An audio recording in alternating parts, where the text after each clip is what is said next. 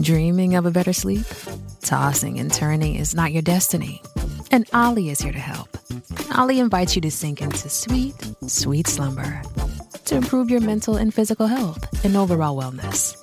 More than just melatonin, OLLY's ingredients help you unwind your mind for a delightfully dreamy drift off. Sleep is on the way at OLLY.com. That's O L L Y.com. Earlier this week, we spent some time talking about the rate of inflation, which has hit 6.8% uh, in the month of April, slightly up from a month earlier where it was 6.7%. And, um, you know, the, the usual culprits are in there as always uh, shelter pushing up the price, uh, and food is a big, big factor right now. Overall, food costs rose about 8.8% compared with a year ago. Canadians paid 9.7% more at the grocery store, though. Okay, so you factor in restaurants at 6.6 and you get the national average of 8.8. But in the grocery store, the cost of food for Canadians was up 9.7% on average um, April of this year compared to April of last year. And listen to some of these numbers fresh vegetables, 8.2%, fruit, 10%, meat, 10.1%. And then bread is 12.2, pasta is 19.6% higher, rice is up 7.4%. So these kinds of cost increases, there's no escaping them. There's no getting around them, and we know that. I mean, it's just it's the way that it is. Uh, and when you see a 10% increase on the grocery bill in a year, there's no doubt. Um, there's growing concern that it'll make putting food on the table just too expensive um, for some Canadian families, and they're going to be stuck in a in a horrible position. So to talk about that, we have. Uh, Valerie Tarasuk joining us. She's a professor in nutritional sciences at University of Toronto. Valerie, Thank you for joining us. I appreciate your time today. My pleasure. I guess the big concern, we call it food insecurity, and that's exactly what we're looking at, right? When you see a 10% yeah. increase, it, it's food insecurity that comes to mind. Yeah, absolutely. Absolutely. And how do we define that? I mean, when we talk about are these people who are missing a meal or aren't getting, you know, exactly what I mean, how do you define food insecurity? Well, we've spent a lot of time actually trying to figure that out. The way that it's measured and monitored in Canada and in many other countries is with 18 questions that range from asking people if they worry about running out of food and not having money for more, and then through questions about compromising the quality of what people are what they're eating because of a lack of money, and if, then the most extreme, people reporting not eating enough, skipping meals, and going whole days without eating in some cases because of a lack of food and money to buy more. So it's very tightly tied to someone's ability to afford the food they need. Now, prior to this 10% increase year over year, I mean, it's always existed, right? I mean, eh, eh, we're a very yeah. prosperous country, extremely wealthy, but there are people who struggle with food insecurity even before this soaring inflation, right? That's right. That's right. It, it, since we started measuring and monitoring this thing in Canada, it has been a persistent problem. And, you know, it ebbs and flows. There are times where a province seems to be making progress and other times where they don't. Um, we're just on the cusp of releasing a report on data that were collected in the first six months of 2021, so about a year ago. And we can see there 5.8 million Canadians living in households that were experiencing some level of food insecurity. So, really, a very, very high number. 5.8 million? Yeah. And so that works out to be, I think, something like 15. 15.9% sure, yeah. of households. Yeah, yeah, yeah. It's very high. That's scary and, stuff, boy. Well, you think that's scary. Let me tell you the other thing. In this call, I did a little homework. Okay. And Alberta wins the prize. Um, Alberta's so looking at the 10 provinces, which is what we've got data for, and this is again data collected in the first six months of 2021, yeah. so a, about a year ago.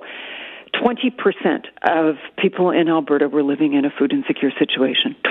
Shipping can make or break a sale, so optimize how you ship your orders with ShipStation.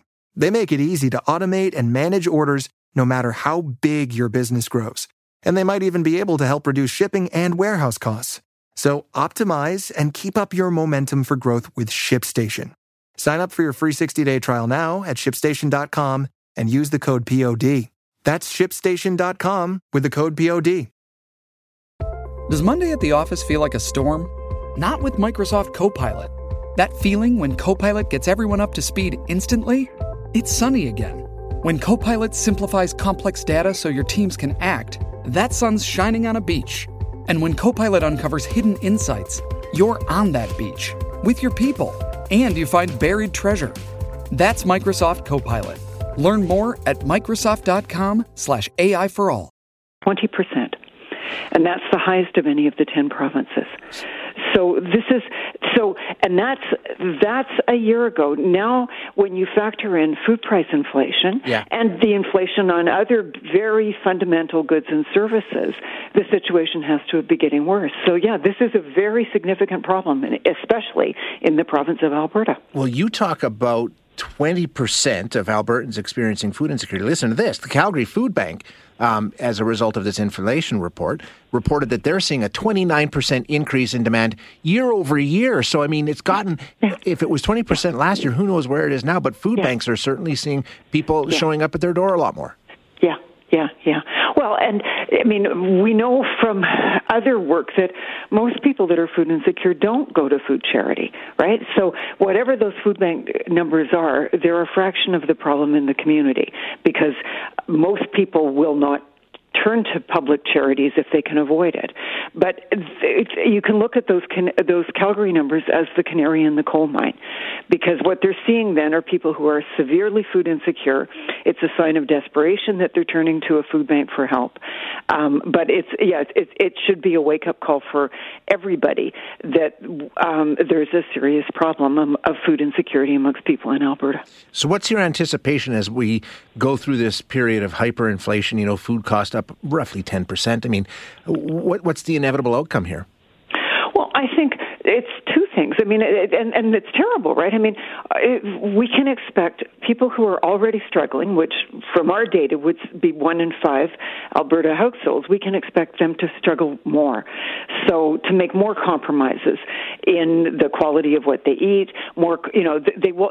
They're, we already have good data saying that they are struggling to make ends meet, and that struggle will have gotten worse, which means there'll be more stress in those households, more compromises in in all sorts of things. Right when when somebody doesn't have enough money for food, they probably also don't have enough money to pay their rent. They may be struggling, you know, frightened about being able to make utility bill payments.